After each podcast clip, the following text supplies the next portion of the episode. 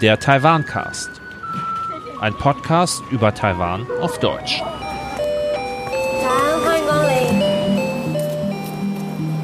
Hallo und herzlich willkommen beim Taiwan-Cast. Ich bin der Mariano und auf der anderen Seite ist der. Hier ist Klaus Badenhagen in Taipei und der Mariano sitzt in Berlin, richtig? Genau, aus Berlin. Jetzt erstmal zum Namen. Wir haben einen neuen Namen, den Taiwan-Cast. Wir konnten uns endlich einigen. Es ist ja im Prinzip alles neu. Das ist jetzt unsere erste reguläre Podcast-Folge. Wir haben dem Baby einen Namen gegeben. Es ist der Taiwan-Cast. Wir hoffen auch, dass das diesmal technisch alles ja noch besser hörbar abläuft und dass wir uns vielleicht auch zeitlich ein bisschen am Rahmen reißen, am Riemen reißen werden. Aber jetzt wird es jedenfalls ernst. Jetzt sind wir in der Podcast-Welt offiziell angekommen. Da wollen wir doch mal, auf jeden Fall müssen wir uns vorher bedanken. Die ganzen Kommentare, die wir gesehen haben auf allen möglichen Medien, ähm, vor allen Dingen in der Facebook-Gruppe, in der Taiwan-Facebook-Gruppe, auch für die Vorschläge, wo wir uns bedanken, die wir für den Namen hatten. Es ist dann bei Taiwan Cast geblieben. Aber wir sind heute nicht allein. Wir haben in der ersten regulären Folge gleich einen Gast. Und zwar ist das der Sascha Pallenberg. Sascha, ich hoffe, du hörst uns. Wenn ja, dann sag doch mal kurz Hallo und stell dich vor.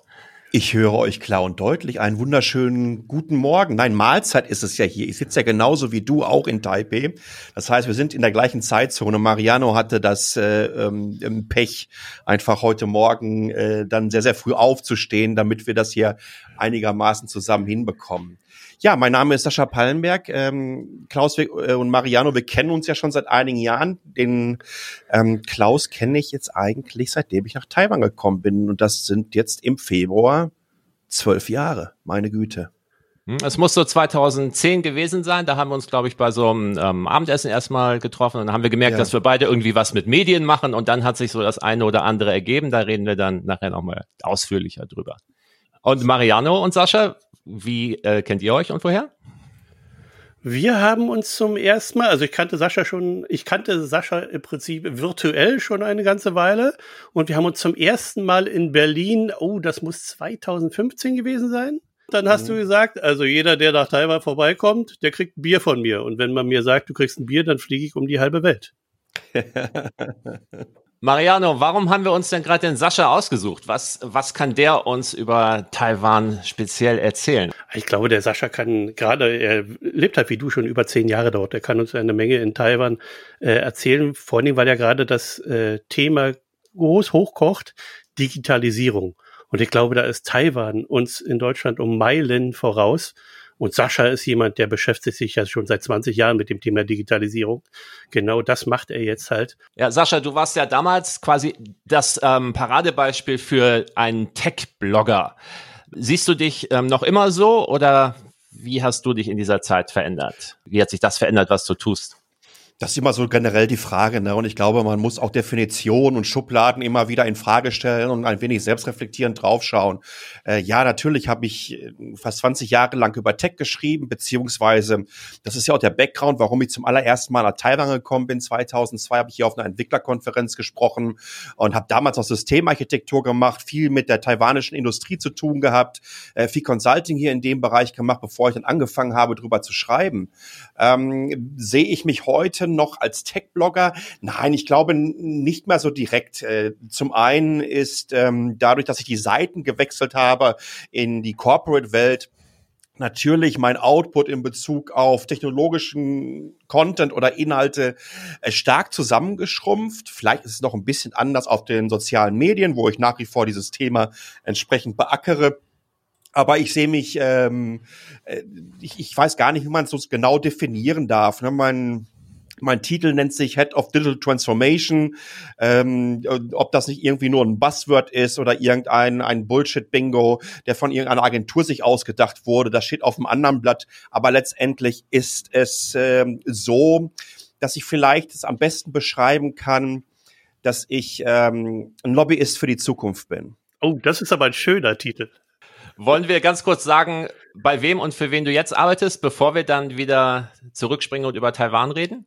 Ja, ja, ich arbeite für den Daimler in der Unternehmenskommunikation seit äh, Februar 2017 und ähm, wie gesagt, bin der Leiter für die digitale Transformation da. Kann man sich vorstellen, wie eine Art von freidrehendem Radikal innerhalb dieser Firma und innerhalb dieser diversen Marken, also so eine Art von Inhouse Consultant. Aber als wir uns 2010 hier in Taipei getroffen haben, da warst du halt freiberuflicher, ganz selbstständiger Tech-Blogger. Und so habe ich dann auch im Jahr 2011 einen Fernsehbericht über dich und deine Arbeit hier gedreht und was überhaupt so ein Tech-Blogger ist und macht und was es mit YouTube auf sich hat. Und der lief bei Dreisat, bei Neues. Da waren wir auf der Computex. Wollen wir ja. da einfach mal reinhören, wie dieser Bericht damals 2011 losging? Sehr gerne. Taiwan ist die Schmiede der IT-Welt. Wer als erster sehen will, was bald auf den Markt kommt, für den ist die Computex ein Pflichttermin. Es ist die wichtigste Messe für Asien und ich glaube generell von den Impulsen, die hier in die ganze Welt geschickt werden, eine der wichtigsten weltweit. Also wir müssen wirklich hier vor Ort sein, von morgens bis abends. Ja, Sascha, so war das damals auf der Computex. Ist das denn alles noch ja, immer so? Ist Taiwan noch immer der Nabel der IT-Welt?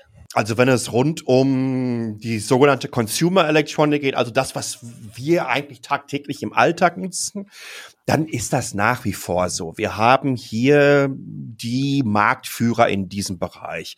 Ob es darum geht, wer ist der größte Auftragsfertiger, das ist Foxconn beziehungsweise die Honhai-Gruppe, die auch die äh, iPhones und iPads baut. Der, der zweite, der danach kommt, das ist Pegatron, gehörte ehemals zu ähm, Asus. Ähm, die sind ja noch als wahrscheinlich für viele Leute da draußen über ihre Laptops etc. bekannt.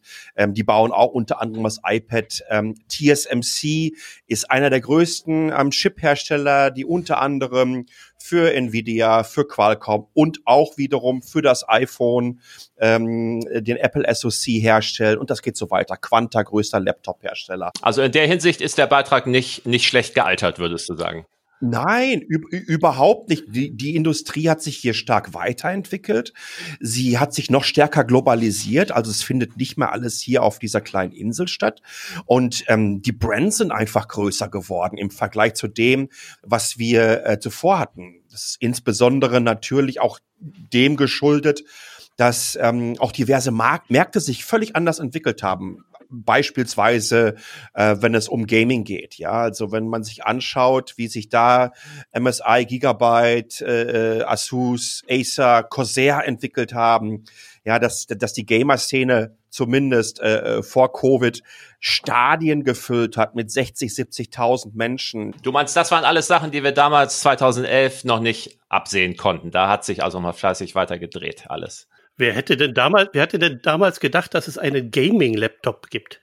Du, ich glaube sogar doch, ähm, 2011 äh, oder 2010 gab es schon Gaming-Laptops. Also das heißt, ähm, mit, mit, mit zwar für Mobile ausgelegte, aber nochmal äh, spezielle Grafikkarten, die eingebaut sind. Das Problem war einfach, äh, das waren Zeiten gewesen, da wogen die Dinger halt noch 10 Kilo oder so, so gefühlt zumindest und hatten eine Akkulaufzeit über einen Daumen gepeilt zwischen 5 und 15 Minuten. Lasst uns dran denken, dass wir hier einen Taiwan-Podcast machen und keinen Hardware-Podcast. So gerne ich euch auch noch länger und ausführlicher zuhören würde. Das hat sich auch übrigens in diesem Fernsehbeitrag ähm, schon abgezeichnet damals von 2011. Der steht auch auf YouTube. Der Link steht dann in den Show Notes. Könnt ihr euch angucken. Aber wie immer, wenn ich über Taiwan berichte, dann versuche ich ja über das eigentliche Thema hinaus auch so ein bisschen drumherum und Lebensgefühl unterzubringen, damit die Leser, Zuschauer einfach noch ein bisschen einen extra Eindruck bekommen von Taiwan, den sie halt sonst über die Medien nicht so nicht so gut äh, kriegen können. Und so haben wir damals auch über, nicht nur über deine Arbeit, Sascha, sondern auch über dein Leben hier in Taiwan gesprochen. Zwar fällt er als Ausländer überall auf und spricht auch nur das Allernötigste Chinesisch. Uh, Aber Pallenberg fühlt sich in der kleinen Inselrepublik gut aufgenommen. Ich liebe Taiwan. Ich habe halt hier meine Firma gegründet, habe hier meinen Lebensmittelpunkt, bezahle hier auch sehr, sehr gerne Steuern, weil sie recht gering sind ich liebe das Land und ich kann mir eigentlich nicht vorstellen, in den nächsten Jahren hier wegzuziehen. Sascha, da haben wir jetzt gehört, du willst nie wieder weg. Kann man diesen O-Ton von 2011 so stehen lassen? Du offensichtlich, weil das habe ich ja vor neun Jahren gesagt, ja. Und äh, jetzt neun Jahre später hat sich eigentlich dieser Standpunkt ganz, ganz stark nochmal manifestiert. Ähm, das ist für mich hier meine Heimat, also meine Wahlheimat. Und ich glaube, eine Wahlheimat sucht man sich vielleicht sogar noch aus emotionaleren Stücken aus. Und ähm, ich bin hier sehr, sehr glücklich und was übrigens interessant ist, ich war in all der Zeit, also ich bin im Februar 2009 hier hingezogen, war ich niemals länger als sechs Wochen am Stück hier. Und jetzt bin ich zum ersten Mal sieben Monate am Stück hier. Und genau das hat dir dann nochmal eine etwas andere Perspektive darauf gegeben, was es bedeutet, hier zu leben. Das heißt, ich habe einen ganz anderen Rhythmus. Ich muss nicht irgendwie äh, äh, äh, zwischen zwei Flügen eben nochmal schnell Wäsche waschen, äh, schon wieder schauen, wo geht es hin zum nächsten Event, ähm, sondern ich habe auf einmal einmal hier die Möglichkeit auch, das hört sich komisch an, gesellschaftlich ganz anders an dem Leben hier teilzunehmen. Und das hat einfach nochmal ähm, meine Entscheidung bekräftigt, äh, hier damals nach Taiwan gezogen zu sein. Was macht denn für dich Taiwan so lebenswert? Ähm, ich, ich komme da fast schon mit einem Mantra um die Ecke, was ich seit vielen, vielen Jahren gebetsmühlenartig wiederhole. Und das fängt immer mit den Menschen an. Du kannst am schönsten Ort der Welt leben, wenn die Menschen einfach äh, nicht auf deiner Wellenlänge sind, beziehungsweise du dir denkst, meine Güte, mentalitätstechnisch kommen wir hier niemals auf einen Nenner, dann hast du ein Problem. Du kannst aber auch in der schlimmsten Erzminengrube des Planetenlebens. Und die denken, es ist so grausam hier. Aber triffst dort die nettesten Menschen der Welt. Äh, das Spannende ist an Taiwan, hier kommt beides zusammen. Und damit meine ich nicht die Erzminengrube und die ganz, ganz seltsamen Menschen, sondern genau das Gegenteil. Wunderbar nette Menschen und eine atemberaubende Landschaft und Insel ähm, mit faszinierenden Extremen der sehr dichten urbanen Zentren, Metropolen, die sich innerhalb kürzester Zeit wirklich entwickeln und der Möglichkeit, aus selbigen innerhalb von 20 Minuten in einem Dschungel zu stehen. Da gibt es relativ wenige Orte auf dem Planeten, die mir so etwas liefen, plus noch diese ja extrem warmherzige äh, Mentalität der Menschen hier. Und diese Combo äh, die macht es letztendlich für mich aus. Und das ging, ging sehr, sehr schnell über und das hat man sehr, sehr schnell gemerkt, als ich zum ersten Mal hier hingekommen bin. Und das war wirklich bei mir eine Sache von 30 Minuten, wo ich sagte, ich muss hier leben. Hört sich irre an, aber es ist genau so passiert. Und jetzt hast du durch Covid, sagst du selbst zum ersten Mal die Gelegenheit, wirklich einen längeren Zeitraum am Stück hier zu leben. Ja. Hast du jetzt in der Zeit diese Gelegenheit noch genutzt, noch neue Ecken, noch neue Seiten von Taiwan zu entdecken, noch mehr rumzufahren als sonst, denn du bist ja auch sonst schon hast du auch gerne mal einen Urlaub in Kenting gemacht und dann Strandfotos ja. geteilt, die dann in Deutschland ähm, oder von den Bergen natürlich, die in Deutschland immer auf äh, großes Interesse stoßen, weil sich die Leute eben ja. einfach nicht vorstellen können, was es hier auch für schöne Ecken gibt. Ja, also ich, ich, ich mache nahezu täglich äh, zum guten Morgen auf meinem Twitter-Account um 7.30 Uhr ein Taiwan-Bild. Ob es ein Sonnenaufgang ist, ob es irgendwas aus den Bergen ist, aber es, es hat sich eigentlich schon so eingespielt. Ähm, ich bin nicht so der große Instagram-Publisher, äh, im Gegenteil, aber das mache ich und um, um einfach zu zeigen, wie wunderschön es hier ist. Und ja, ich bin auch schon vor sechs, sieben Jahren mal um die Insel gefahren. Damals haben wir einen, einen Piloten ähm, für, ein, für ein neues Videoformat gedreht und äh, sind äh, bis runter äh, nach Taidong an der Ostküste gefahren und waren da beim Hot Air Balloon Festival, wir waren River Rafting und was weiß ich nicht alles. Also durch Tarokko gefahren.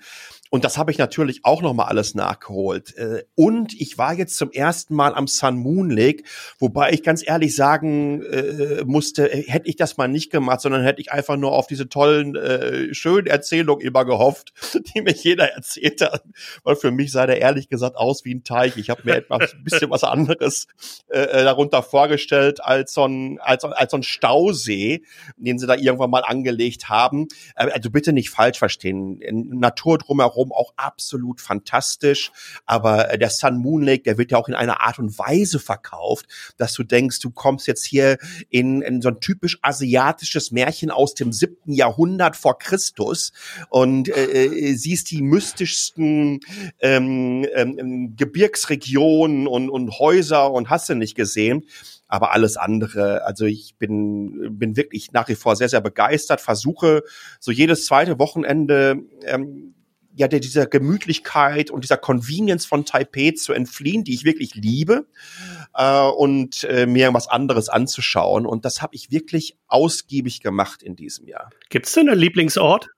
Gibt es einen Lieblingsort? Ja, ja. Ich glaube, dass ähm, das dürfte Donghe sein, ähm, ist so äh, 25 Kilometer nördlich von Taidong. Ähm, ist eine äh, verschlafene ähm, ähm Surferstadt, wo im November auch immer die Longboard äh, Weltmeisterschaften äh, stattfinden.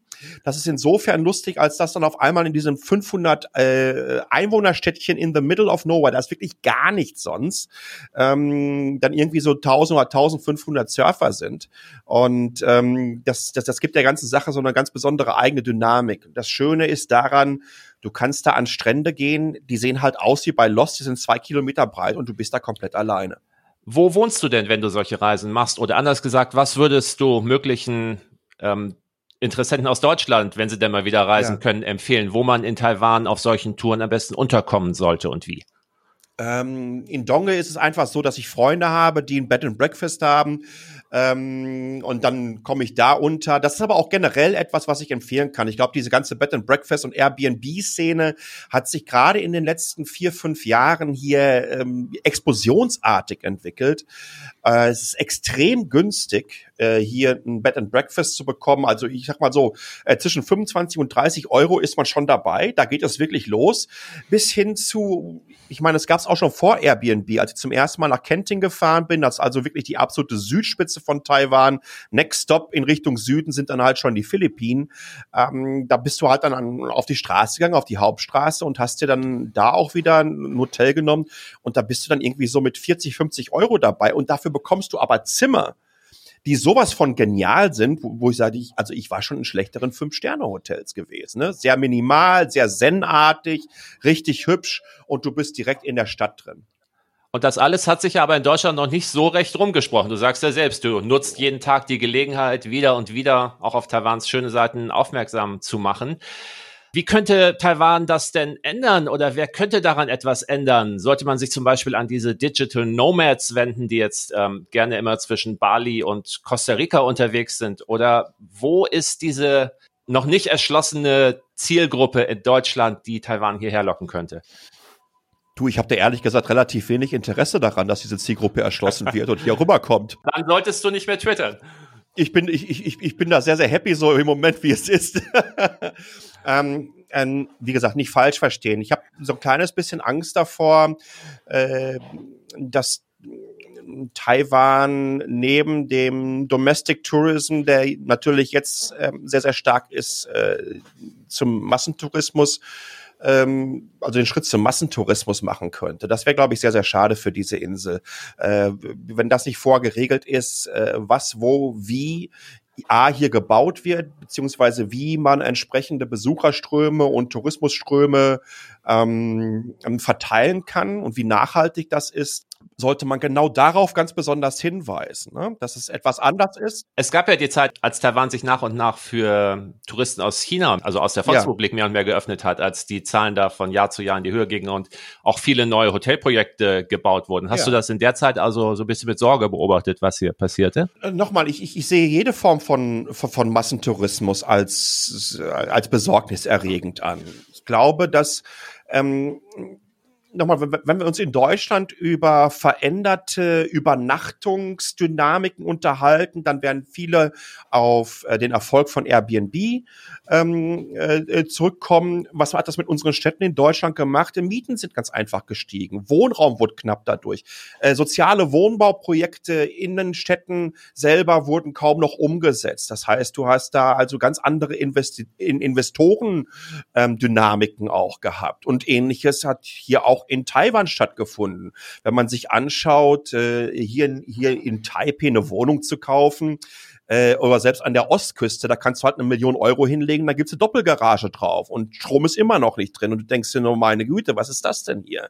Also im Vergleich zum, in Relation zum Einkommen, wenn es darum geht, hier äh, Hof und Grund zu erwerben, dürfte Taipei mit zu den teuersten Städten dieser Welt gehören. Das ist also eine wahnsinnige Blase, die hier entstanden ist. Und man sollte nicht unterschätzen, was Tourismus einfach auch für Auswirkungen darauf hat. Das ist aber, nochmal, ich, ich möchte das nicht als, als, als so einen negativen Spin oder so weiter äh, äh, sehen, weil es mir natürlich wichtig ist, dass Menschen sehen können, ähm, was das hier für eine wunderschöne Gegend ist und was das hier für tolle Menschen sind. Äh, alles ist planbar, alles ist mit entsprechenden Regularien und Limitationen auch ähm, so steuerbar, dass es halt nicht so einen negativen Impact hat, sondern im Gegenteil der Region richtig gut tut. Jetzt haben wir gerade noch mal über Taiwans Naturschönheiten und Sehenswürdigkeiten geredet, aber ich würde gerne noch mal einen Schritt zurück machen zu deiner Arbeit hier. Du hast mir damals mhm. erzählt, du bist nach Taiwan gekommen, weil du deinem Content hinterhergezogen bist. War das ja. so? Ja, absolut. Äh ich hatte, glaube ich, damals das große Glück gehabt, als ich wieder nach, äh, für, für ein paar Monate nach Deutschland gekommen bin. Ich war drei Jahre in den USA gewesen, habe damals meinen äh, meinen Blog gestartet oder sagen wir so die Tech-Seite, äh, die dann auch wirklich erfolgreich wurde, weil ich habe zuvor auch schon welche betrieben. Ähm, dann war es mir ganz klar, du musst hier wirklich an die Quelle hin, ja, um, um, um exklusive News auch zu bekommen, exklusive Inhalte früher an deine Inhalte zu kommen. Und wie das damals funktionierte mit deinem Geschäftsmodell, das haben wir auch in diesem Fernsehbeitrag nochmal versucht, den Leuten damals deutlich zu machen. Das hören wir uns nochmal an. Immer auf der Suche nach frischem Content. Seine Leser sehen besonders gern Videos. Abdrehen und so schnell wie möglich ins Netz damit. Pallenberg lebt davon, dass er als erster über Hardware berichten kann, die in Deutschland erst Monate später im Regal steht. Als ich das ganz am Anfang gemacht habe und in Deutschland erzählt habe, dass ich mit dem Blog Geld verdienen kann, haben die eigentlich gedacht, ich komme vom anderen Planeten und äh, haben mir das mehr oder weniger nicht abgenommen. Also damals warst du für die Deutschen der Mann, der ihnen was vom anderen Planeten erzählt hat. Das hat sich ja wahrscheinlich gründlich geändert inzwischen. Vlogger, YouTuber, Influencer, das sind ja schon fast die beliebtesten Berufswünsche inzwischen geworden. Wenn du jetzt zurückblickst, würdest du also sagen, du warst da ein Vorreiter? Ähm, ich, ich, ich glaube, dass ich einen der ersten, äh, wenn nicht den ersten Tech-YouTube-Channel in Deutschland hatte. Ja, absolut. Und wenn man sich die Anfänge von YouTube anguckt ähm, und wenn du dann die Möglichkeit hast, in dem Tech-Bereich da andauernd, damals gab es noch so YouTube-Rankings, ne, wo du immer in die Top 10 gekommen bist mit, ähm, mit diesem kleinen Kanal weltweit, ähm, dann würde ich sagen, ja, klar, in einer gewissen Art und Weise. Ja? Erzähl doch mal kurz, wie das lief. Zum Beispiel ein Unboxing-Video eines neuen iPad damals. Man konnte YouTube-Kanäle schon monetarisieren, also man hat eine Werbung mitverdient. Was musstest du machen und wie sehr hat sich das dann ausgezahlt? Ähm, ich glaube, das allererste Unboxing-Video, was in Deutschland veröffentlicht wurde, das war damals ähm, äh, der EPC von Asus. Den habe ich übrigens immer noch hinter mir stehen. Ich meine, das habe ich so ähm, 2006 oder 2007 gemacht. Also ich habe es ausgepackt, gezeigt, was für Spezifikationen es hat und ähm, es entsprechend hochgeladen. Das war insofern von Vorteil. Wie gesagt, das ist ja auch ein, ein taiwanisches Produkt gewesen, ähm, dass ich das hatte zwei, drei Monate, bevor es in Deutschland rausgekommen ist. Und äh, von daher hast du eine gewisse Exklusivität, A, und äh, B, natürlich dann auch die Chance, äh, mehr Leute auf deine Videos zu bekommen. Und wie du gerade schon sagtest, du kannst die Videos monetarisieren. Äh, entsprechend hast du dann auch mehr daran verdient. Ne? Es ist dann halt äh, First Come, First Serve. Und äh, wenn du die Möglichkeit hattest, etwas zu haben, was andere so nicht hatten, hat das natürlich ein Alleinstellungsmerkmal verpasst. Ich fand das ja damals unheimlich faszinierend, dich kennenzulernen und zu sehen, wie du dich zu dem Zeitpunkt schon mit Smartphones, Tablets und so weiter beschäftigt hast. Das war mir zu dem Zeitpunkt noch nicht bewusst, wie sehr das alles unsere Welt nochmal komplett verändern würde. Ich hatte auch zu dem Zeitpunkt ziemlich lange damit gewartet, bis ich mir dann auch mein erstes Smartphone zugelegt habe und so weiter. Aber eines deiner Zitate damals aus diesem Beitrag, das hat mich beschäftigt und hat mich eigentlich bis heute begleitet. Prinz Valium kann ich mir auch woanders angucken. Und da werde ich nicht erfolgreich durch. Du musst ein bisschen aus der Höhle kommen. Du musst vielleicht auch ein bisschen trommeln ab und zu mal. Aber nach wie vor musst du authentisch sein und dein Content muss vor allen Dingen ehrlich und professionell sein. Und ich glaube, dann hat jeder die Möglichkeit, erfolgreich zu werden im Internet. Man darf nicht Prinz Valium sein, sondern man muss auch mal aus der Höhle kommen und trommeln. Da habe ich immer dran gedacht, wenn irgendwas Neues anstand, mache ich jetzt auch noch einen Instagram-Kanal auf oder nicht? Lasse ich mich jetzt zu irgendwelchen Schaltgesprächen interviewmäßig dazuschalten oder nicht? Vor ein paar Wochen erst, als es darum ging, ob ich ein Interview, ein Video-Interview zu Corona in Taiwan mache und mich wirklich fast eine Stunde lang vor die Webcam setze, was ich bisher immer vermieden hatte. Da habe ich auch noch mal dran gedacht, was du damals gesagt hast. Also wenn man sich gerade als Einzelkämpfer im Netz als Marke etablieren will, dann muss man einfach neue Sachen probieren. Und Mariano, es war ja auch genauso mit dem Podcast jetzt, dass wir den endlich machen. Da bist ja auch zum Glück du dazu gekommen und hast mir in den Hintern getreten und hast gesagt, los, wir nehmen das jetzt einfach mal auf. Dazu muss man aber auch sagen, habe ich ja zuerst die beiden Podcasts mit dir und Jenny verfolgt. Ähm, und ich dachte, daraus muss man doch auf jeden Fall mehr machen. Und dann hat es auch noch ein paar Monate gedauert, aber mittlerweile sind wir voll dabei. Mariano, wenn du Sascha gerade gehört hast, wer gesagt hat, jeder kann mit ähm, professionellem Content im Internet Geld verdienen. Hättest du 2010, 2011 denn gedacht, dass du von einer Website über Fernsehserien leben könntest? Naja, dazu, also bevor wir das hier wieder ähm, ins Endlose diskutieren, ich habe mit der Website bereits 2003 angefangen und habe seit 2008 damit Geld verdient. Äh, bin im Prinzip denselben Weg wie Sascha gegangen. Ähm, wir haben eine Firma draus gemacht und verdienen heute noch unser Geld mit Fernsehserien. Ich hätte es vorher nie gedacht, dass ich, wenn ich eine doppelte ISDN-Leitung habe, so war das ja, als ich angefangen habe, dass ich damit mal eine Excel-Tabelle ins Internet stelle, wo ich im Prinzip nur notiere, wann kommt meine Lieblingsserie. Und daraus ist Serienjunkies.de entstanden. Das ist aber für eine andere Folge mal. Respekt, ich hätte nicht gedacht, dass du auch schon so lange dabei bist. Da habe ich wohl schlampig recherchiert, sollte eigentlich nicht passieren. Da steht bei Wikipedia über Serienjunkies.de äh, etwas, was so nicht stimmt, aber es ist so das ist ja äh, die lustige Parallele. Ne? Also ich konnte auch ab äh, Januar 2008 äh, äh, von meinen Blogs leben.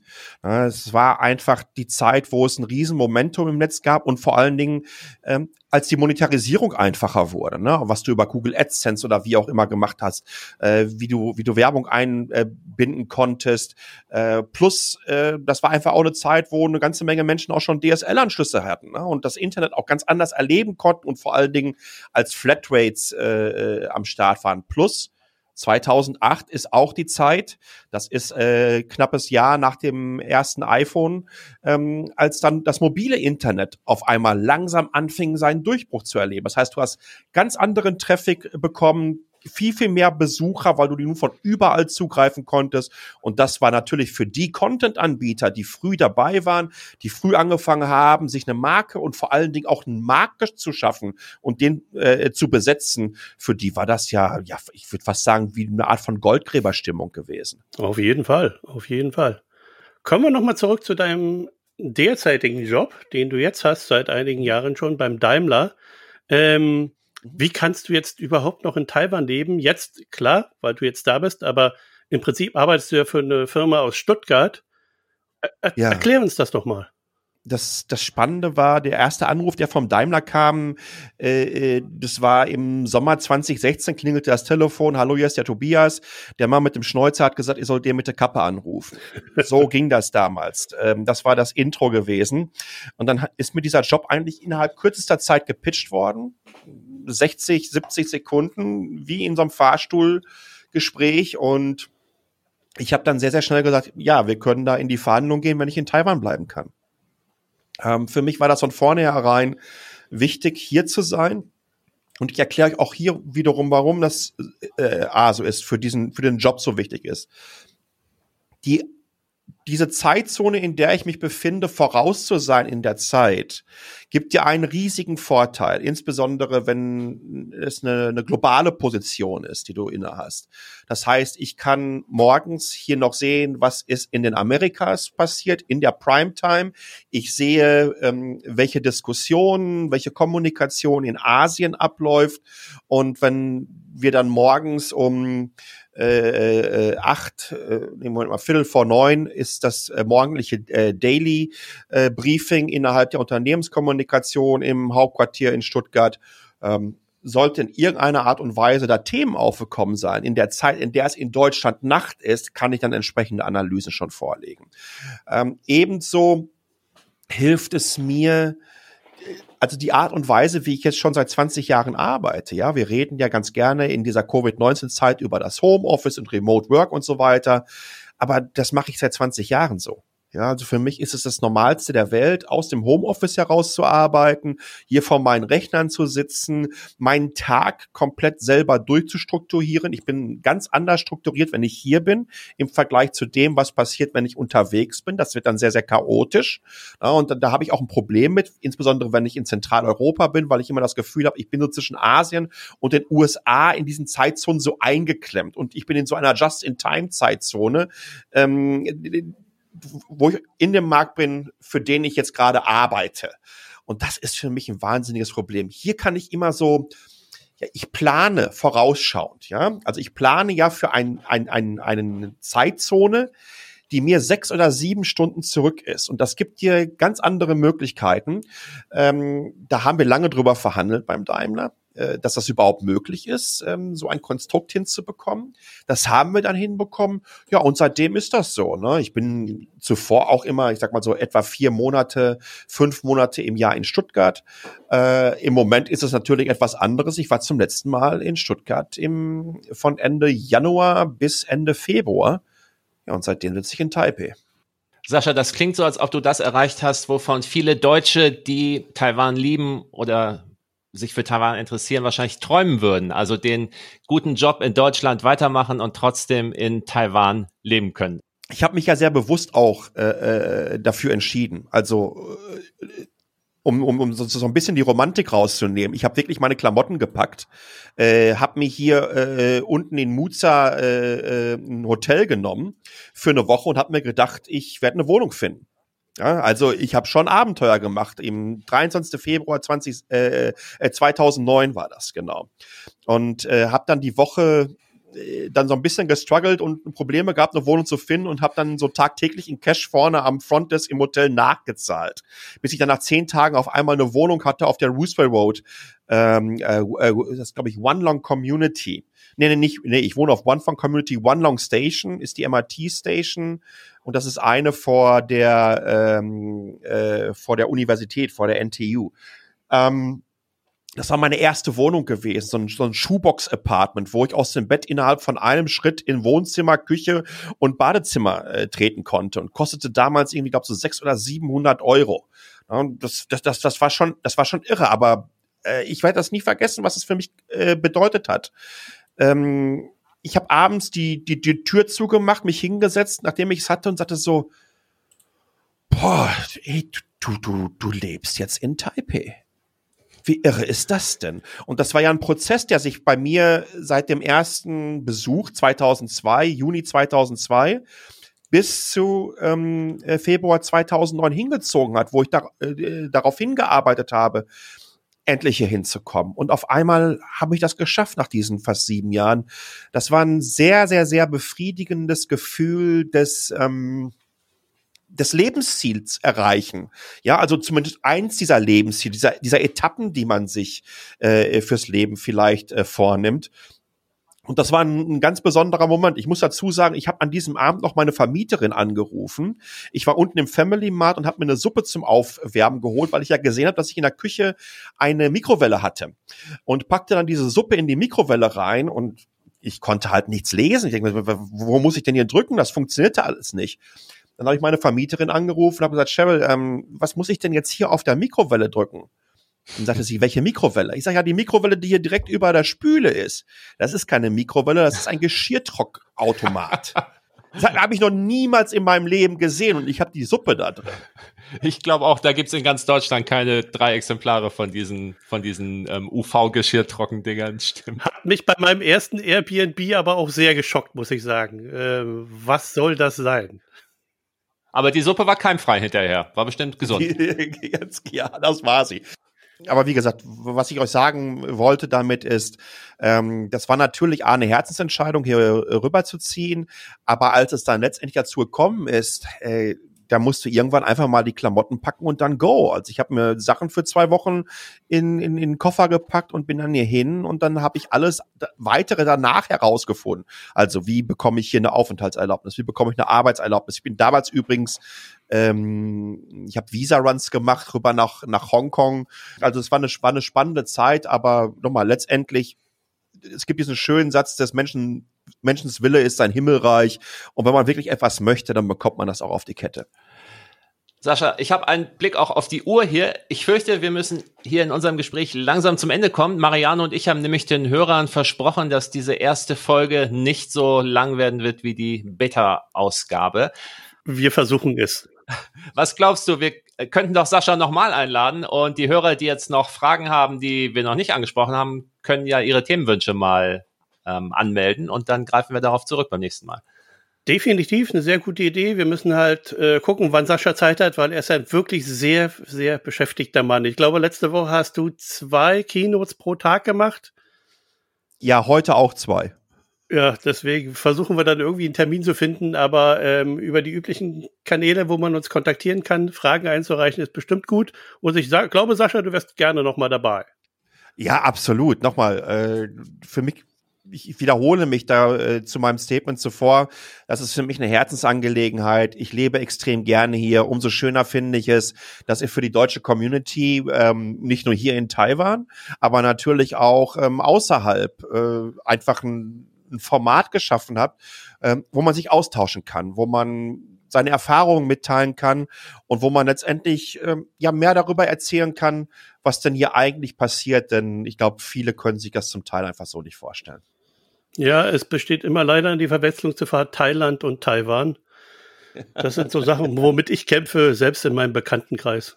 Ist ja, das tatsächlich ja. so? Manchmal denke ich, ja. das ist mehr eine Legende, aber es kommt wirklich Nein. immer noch vor in Deutschland. Es Ist, ja, es ist immer noch so. Ah. Äh, Ach, du fährst nach Taiwan wegen der Mädchen dort? Ja, da gibt's hübsche Mädchen. Ja. Aha. Und dann kann man sich da an den, kann man sich da an den Strand legen oder rennen die Elefanten rum? Nein, das ist ja, Thailand. Es ist ein dickes Brett, an dem wir hier alle bohren müssen, bis das Bewusstsein eingesickert ist. Wohnst du denn direkt in Bangkok? Ja, genau. Aber wir werden auch in Zukunft versuchen, so wie heute Sascha, Gesprächs Partner oder Gesprächspartnerinnen einzuladen, die was besonders Interessantes aus ihrem Blickwinkel zu erzählen haben. Auch da können die Hörer gerne auf allen möglichen Kanälen Vorschläge machen. Und wenn wir mal in einer Ausgabe niemanden zum Reden haben, dann überlegen wir uns selbst ein Thema und erzählen, was uns dazu einfällt. Genauso werden wir es machen. Und ich hoffe, dass wir drei uns, wenn ich dann mal wieder nach Taiwan kommen kann, mal zusammensetzen und mal ein Kaltgetränk nehmen an einem schönen Nachmittag und mal so Angesicht zu Angesicht alle drei miteinander reden können. Das sollten wir hinbekommen. Sascha, war schön, dass du dabei warst. Wir kennen uns jetzt zwar schon Vielen Dank, ja. über zehn Jahre, aber unseren letzten gemeinsamen Fernsehbeitrag haben wir auch schon 2015 gemacht und seitdem sind wir uns nicht mehr so oft über den Weg gelaufen. Also Wahnsinn, ne? Ich würde mich auch freuen. Gut, dass du noch eine Weile hier vor Ort bleibst zuerst.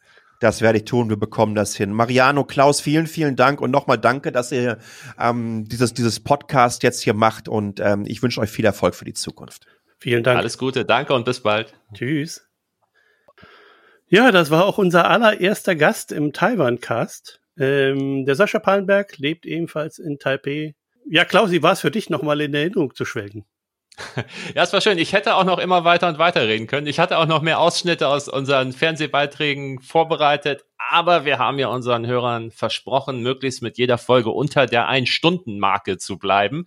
Deswegen entweder verschieben wir das auf eine andere Folge oder jeder kann auch selber sich auf YouTube durch unsere alten Videos klicken, wo ich hier mit Sascha und seinen Kollegen die Technikwelt von Taipei und Taiwan erforscht habe. Diese Links stellen wir, wie auch so einiges andere, in die Show Notes, zum Beispiel auch, wo man Sascha auf Twitter findet und so weiter.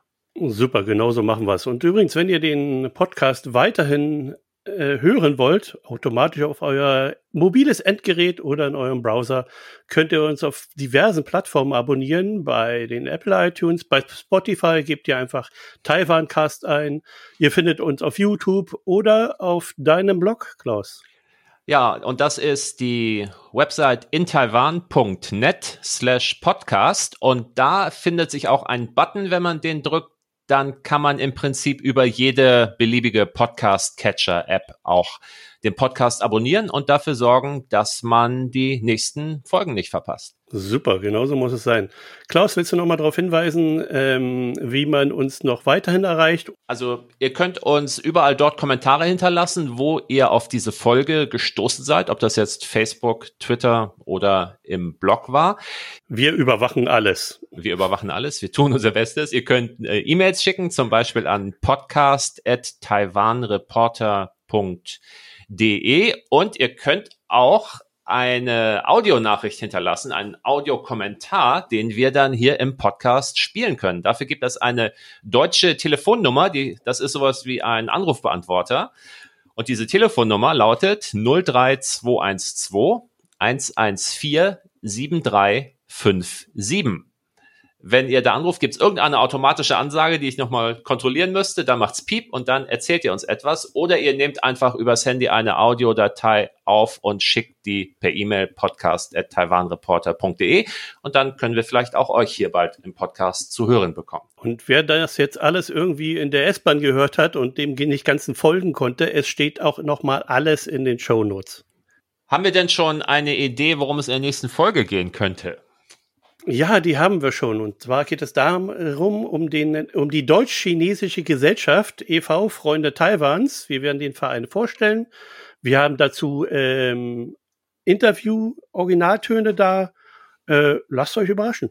Ja, es ist ähm, die wichtigste deutsche Taiwan-Lobby, würde ich sagen, als NGO. Und es gab gerade eine große neue Entwicklung dort, die wir euch dann in der nächsten Folge vorstellen werden. Ja, war doch schon wieder, war doch mal wieder ganz nett. Finde ich auch. Können wir öfter machen. Auf jeden Fall. Wir haben es unter eine Stunde geschafft. Ähm, und das mit Sascha, der ja wirklich sehr, sehr viel reden kann. Er hat auch viel zu erzählen. Ja, definitiv. Dann sagen wir Tschüss für heute. Ähm, liebe Grüße aus Berlin nach Taiwan.